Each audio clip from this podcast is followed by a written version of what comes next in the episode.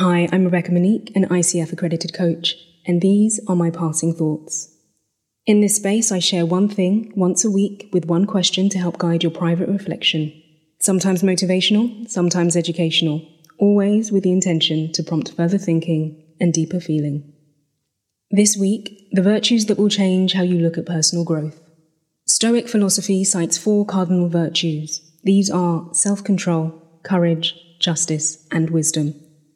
Self control, also referred to as temperance, is ultimately about balance and discipline, living in moderation and avoiding excess.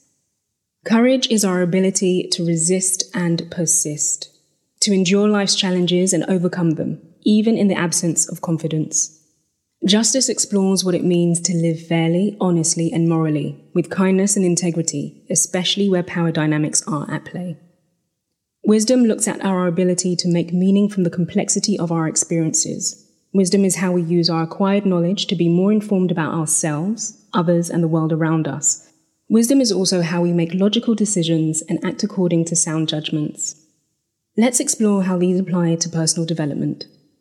Self control in personal development might look like noticing what happens for us mentally and somatically when faced with conflict. It's choosing to be curious about what that data might be offering us in terms of what we can learn about ourselves, and therefore choosing to take a moment of pause to respond rather than react.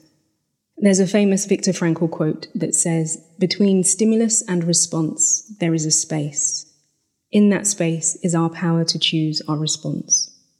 Courage in personal development might look like being a cycle breaker of generational and intergenerational trauma in our family of origin and committing to our healing.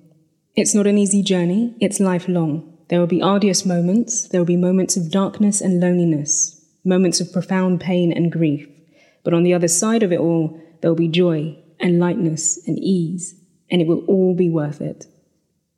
Justice might look like standing up to ill treatment of ourselves and others and role modeling what desired behaviors look like, doing the right thing even when you're in the minority or when no one is watching. Wisdom in personal development might be realizing and accepting that multiple truths can coexist simultaneously. For example, compassionately recognizing an abuser's deep rooted trauma and knowing that you do not deserve to be on the receiving end of their attacks. In doing so, we can establish and maintain healthy boundaries. Spiritual teacher Eckhart Tolle talks about how a mistake that offers a learning ceases to be a mistake. It changes form. It becomes a lesson. And when we think about wisdom in its essence, Wisdom is a collection of all our lessons. Stoicism at its core is one of the most compassionate schools of philosophy. It encourages mastery of one's mind through self awareness and avoidance of emotional extremes.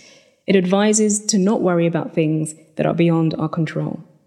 Within our control is the will to practice these virtues every day.